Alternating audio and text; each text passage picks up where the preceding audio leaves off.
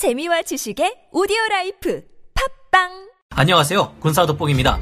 드디어 우리 대한민국이 한반도로 접근하는 주변국들의 해군 함대들을 모조리 초토화시켜버릴 최종 병기를 개발해 무적의 방어 전략을 실현시키게 되었습니다.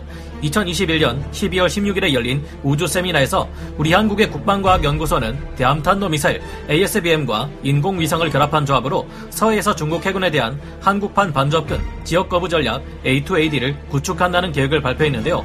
이 같은 전략은 사실 중국이 미 해군과 서방연합해군의 항공모함 전단에 맞서 대항하기 위한 가장 중요한 핵심 전략으로 손꼽히는 전략입니다. 미군은 이와 같은 대함탄도 미사일 ASBM이 없지만 전술 탄도 미사일이나 대함탄도 미사일들을 중국 주변의 육지와 섬에 대거 상륙시켜 중국의 항공모함 전단을 유사시 초토화시킨다는 해군 해병대 원정 선박 차단 시스템 네메시스 전력을 구축 중에 있습니다. 그런데 한국의 경우 미국의 네메시스 프로그램보다 더욱 치명적인 대함탄도 미사일을 개발하고 이를 정확히 유도 발사하기 위한 기반 체계들을 갖춰 나가겠다고 얼마 전 밝힌 것인데요. 이 같은 한국의 폭탄 발표에 군사 전문 해외 언론 매체인 Naval News에서 깜짝 놀라 이 같은 보도를 했습니다. 현지 시각으로 1월 12일 Naval News에서는 한국 국방부가 서해에서 중국군의 해상 활동을 저지하기 위한 반접근 지역 거부 A2AD 전략에 청사진을 제안했다. 이는 대함탄도 미사일과 정찰 위성, 실시간 데이터 링크 등 인프라를 갖춰 시행되는 한국판 A2AD다.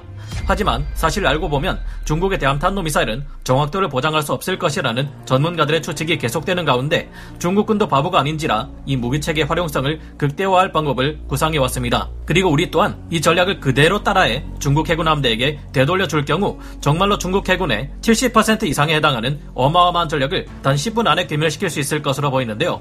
그동안 추측 성 루머들로만 다뤄져 왔던 한국판 A2AD가 진짜로 구축되는 만큼 오늘은 한국이 중국의 항모 전단 그리고 혹시 모를 일본 등의 항모를 동원한 무력 도발에 천벌을 내릴 수 있는 무시무시한 전략이 무엇인지 살펴보겠습니다. 전문가는 아니지만 해당 분야의 정보를 조사 정리했습니다. 본의 아니게 틀린 정보가 있을 수 있다는 점 양해해 주시면 감사하겠습니다. 공식적으로 진짜 발표된 한국의 A2AD 전략의 세부 내용 우리 한국에게 있어서도 A2AD 전략의 핵심은 역시나 대함탄도 미사일 수밖에 없습니다. 중국의 A2AD 전략의 핵심에 있는 무기 체계가 바로 중국군의 항공모함 킬러라고 불리는 둥펑 21D, 둥펑 26B 대함탄도 미사일, 둥펑 17 극초음속 미사일 등인데요. 이 미사일들은 탄도 미사일을 개조한 것이기에 속도가 마하 12 이상에 달할 정도로 극도로 빠르며 변화무쌍한 유도 과정을 통해 미 해군의 함대 방공망을 뚫고 움직이는 항공 모함도 침몰시킬 수 있다는 미사일입니다. 사정거리 또한 1300km에서 4600km에 달할 정도로 치명적인데요. 항모 킬러라 불리는 이 대함탄도 미사일들이 아시아 태평양 지역의 군사 균형을 바꾸는 game changer가 될 수 있다고 난리인 이유는 이 미사일이 배치된 해안에는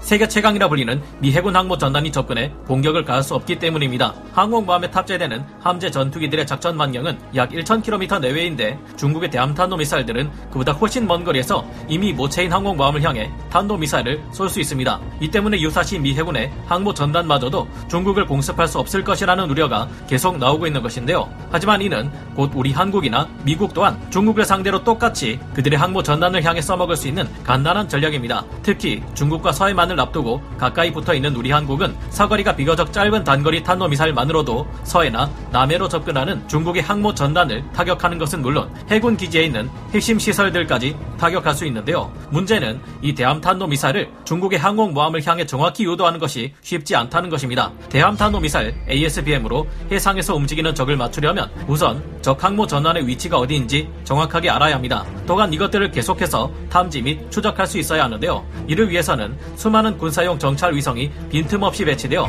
중국 항모 전단의 움직임을 유심히 살피고 있어야 합니다. 그리고 우리의 정찰 위성들과 전술 데이터 링크 연결을 통해 적 항모 전단의 위치를 실시간으로 계속해서 미사일에 유도해 주어야 하는데 요. 바다에서 계속 항해하고 있는 중국 항공모함 전단의 위치가 계속해서 바뀌기 때문입니다. 이를 위해서는 현재 중국군이 갖추고 있는 것보다 더 많은 군사 자산들을 필요로 하고 그에 따라 동원되는 예산의 규모도 굉장합니다. 중국군은 그동안 새로운 패권국이 되기 위해 그동안 광범위한 규모의 군사력 증강을 미친 듯이 반복해왔고 대함 탄도 미사일의 정확한 요격을 위해 엄청난 예산을 투자하고 있습니다. 대함 탄도 미사일로 적 항공모함을 격침시킨다는 것이 워낙 어렵기 때문인데요. 중국은 지안빙 5-6 야오간 one two 군사 위성과 내륙 장거리 표적 탐지 레이더로부터 미 해군 항모와 미군 해외 기지의 표적 정보를 받아 운용되고 있습니다. 하지만 군사 전문가들은 이 정도 투자만으로는 미 해군 항모 전단을 타격하기 어려울 것으로 전망하고 있습니다. 그리고 지상과 우주, 그리고 적 항모 전단과 인접해 있는 다른 플랫폼들에 탑재되어 있는 초수평선 표적 탐지 레이더가 필요한데요. 일반적인 레이더로는 거리가 40km만 넘어가도 지구 곡면 효과 현상 때문에 수상에서 항해하는 적 항모 전단을 탐지할 수 없기 때문입니다. 초수평선 레이더를 비롯해 수많은 감시 정찰 자산들은 미군의 항모 전단으로부터 위치 및 비행 경로, 시간, 표적 정보 PNT를 보내주는데 이 모든 정보를 융합해야 정확한 항모 타격이 가능하다고 합니다. 중국군 로켓 사령부는 대함 탄도 미사일들의 정확도를 끌어올리기 위해 고비 사막의 원거리 초수평선 표적 탐지용 첨단 레이더를 설치해 정밀 유도를 하고 홍콩의 홍콩섬 산 정상에 초수평선 수상 표적 탐지 레이더를 설치해 남중국해로 진입하려는 미 해군 항공모함의 정보를 수집하고 있습니다. 하지만 여전히 이 정보들을 중국군 로켓 사령부가 실시간으로 융합해 둥펑 21D와 둥펑 26B에 공급하기 에는 역부족인 것으로 알려져 있습니다. 즉 앞으로는 어떨지 몰라도 현재 중국군의 능력으로는 미 항모 전단을 타격하는 것이 현실적으로 불가능에 가까울 것이라는 지적인데요. 하지만 그럼에도 미 해군이 이 대함 탄도 미사일들을 우습게 보지 않는 이유는 정확도의 한계를 극복하기 위한 발사 방식에 있습니다.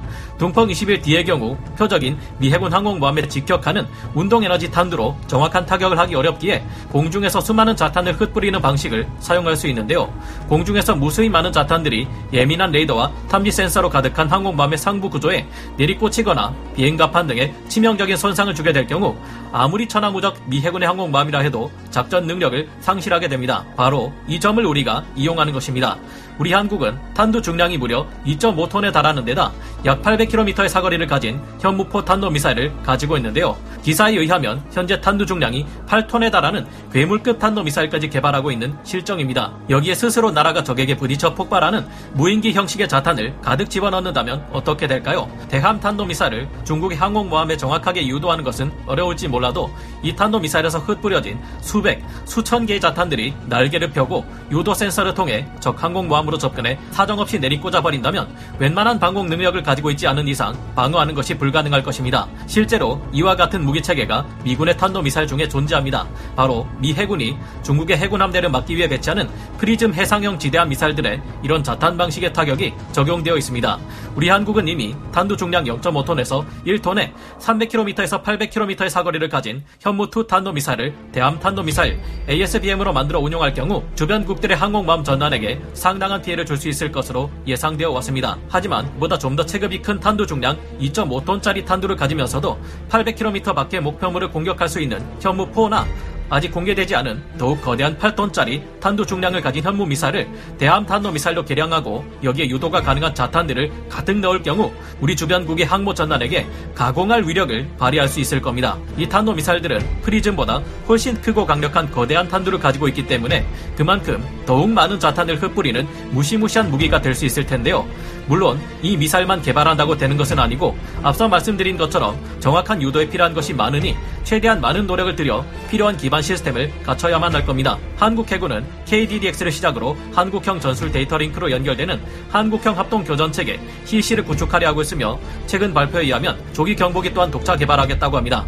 우리가 직접 개발하는 해상형 조기 경보기의 성능이 아주 뛰어나다면 이를 이용해 더욱 강력한 네트워크 교전 시스템과 미사일 방어 체계 KAMD 나아가서 대함 탄도 미사일의 타격 능력을 높이는데도 분명히 어느 정도 도움이 될 것이라 희망해 보게 되는데요. 확실한 것은 역시 가봐야 아는 것이겠지만 지금도 세계는 급변하고 있으며 계속해서 발전하는 과학기술의 영향 아래 우리가 대함 탄도 미사일을 이용한 한국판 A2AD 전력을 착실히 구축해 간다면 좋은 결과가 나올 수도 있지 않을까 조심스레 추측해 봅니다. 매일 뻥을 쳐대는 중국과 달리 우리 한국은 좀 더 나은 무기 체계 개발을 위해 열과성을 다하는 최고의 기술 개발진들을 가지고 있고 성능이 검증된 강력한 동맹국들과의 협력으로 믿기 힘들 정도의 빠른 기술력 향상이 가능하기 때문입니다. 여러분은 어떻게 생각하시나요? 오늘 군사 돋보기 여기서 마치고요. 다음 시간에 다시 돌아오겠습니다. 감사합니다. 영상을 재밌게 보셨다면 구독, 좋아요, 알림 설정 부탁드리겠습니다.